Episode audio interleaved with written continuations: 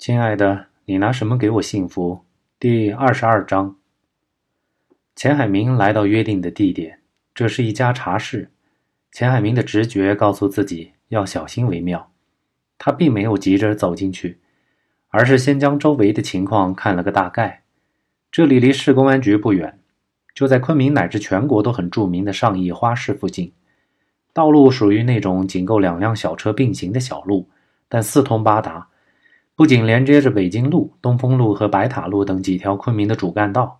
再看这家茶室，有两层，正面一个门，这是顾客的进出口；侧面还有一把消防楼梯，可供紧急情况时安全逃生。钱海明看到这里，心中颇为诧异：为什么对方要选择这样一个地点约见？但随即又觉得自己是不是太过于谨慎了？三叔安排的事情，自己怎么可以怀疑？钱海明走进茶室，放眼望去，茶室装修的很古朴，虽然是白天，但是光线很昏暗。钱海明环目一扫，店内几乎没有人，只有拐角临窗的地方坐着三个男人，玩着一种昆明很时兴的扑克牌。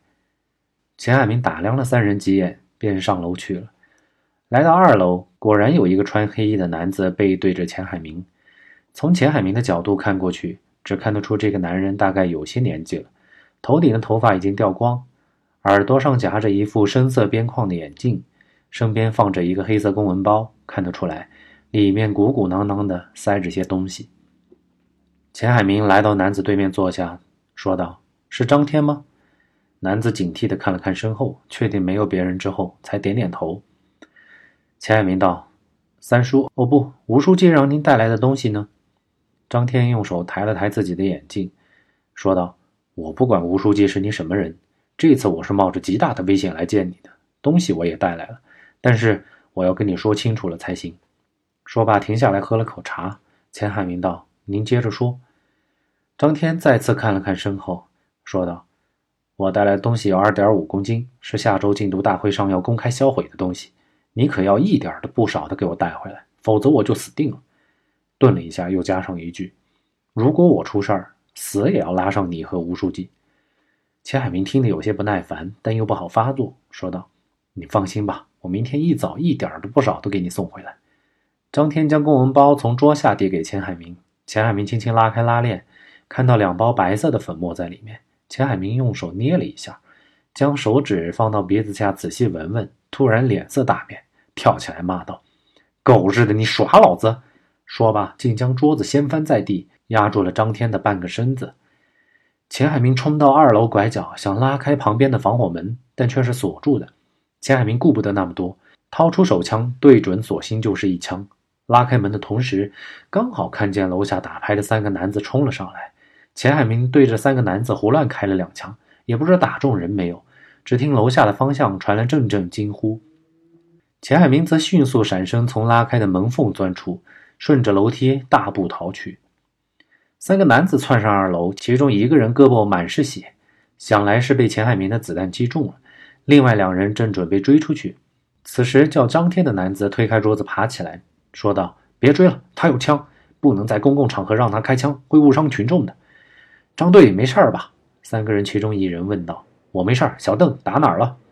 打胳膊上穿了。”另外一个人回答道：“看得出来，叫小邓的男子已经疼得龇牙咧嘴，说不出话来了。赶紧送医院，我回去和专案组报告。”是张队。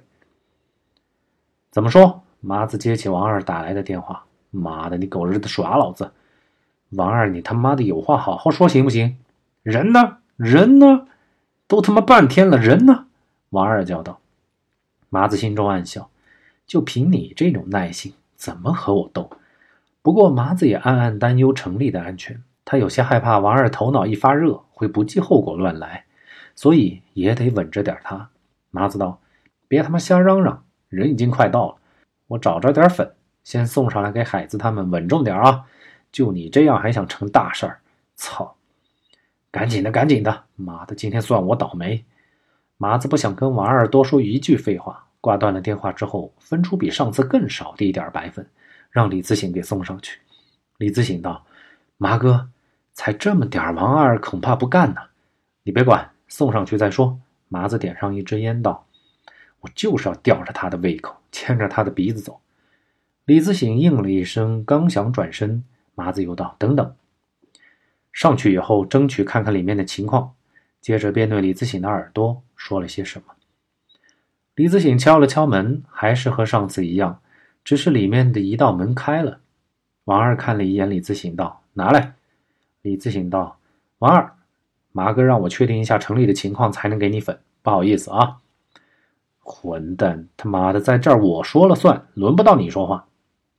李自省哈哈一笑，说道：“什么时候这么有谱了啊？昨天咱俩好像还是一个阶级的嘛。”王二脸憋得通红。李自省这句话可是说到了自己的痛处。要知道，今天自己第一天称王称霸，带的小弟却个个都是有毒瘾的，尤其以海子最甚。此时已经是要死要活的了。王二强忍着李自省嘲弄般的眼神，将关着程丽的房间一脚踢开。只见头发凌乱的程丽被绑在一把椅子上，嘴里还塞着一块破布，化妆品夹杂着眼泪水，已经将脸蛋弄得人不像人，鬼不像鬼。不过至少能看得出来，没有什么大问题。李自省松了口气，将口袋里的白粉拿出来，递给隔在防盗门后的王二，说道：“先解解急啊，稍后我再去给你们弄点王二接过来一看，顿时怒道：“妈的，就这么一点儿，你想玩死我呀？”可话音还没落，海子一把就扑了过来，将王二结结实实的挤在防盗门上。王二惨叫一声，只感觉自己像是被牛踩了一样，手上的白粉撒了一地。后面几个人见状，纷纷扑过来抢食地上的粉末，但混杂着泥灰的粉末将几个人呛得咳嗽大作。王二赶紧向后退去，李自省也不禁被吓了一跳。要是这门是开着的话，估计自己也难以幸免。肯定会被海子等人扑倒在地，甚至被活活压死。王二铁青着脸，转头进厨房，操过一把水果刀，来到抢食的几人身后，突然一下子揪住了离他最近一人的头发，另一只手的刀子则狠狠地插进了那人的脖子，顿时鲜血就像是突然打开的水泵喷将出来。海子等人一下子被这个景象镇住了，目瞪口呆地看着发生的这一切。只见那人却丝毫不觉得疼痛，身子一软倒在地上，但淌血的嘴巴张开来，舌头竟然伸了出来，似乎还想再去舔一点地上的粉末。可身体里的血毕竟是有限的，随着喷出的血的减少，眼睛一翻，就此完蛋。几个人反应过来，转头看到怒火中烧的王二，吓得连滚带爬让到一边。王二道。操你们祖宗十八代！你们几个再敢碰老子一下，这就是你们的下场！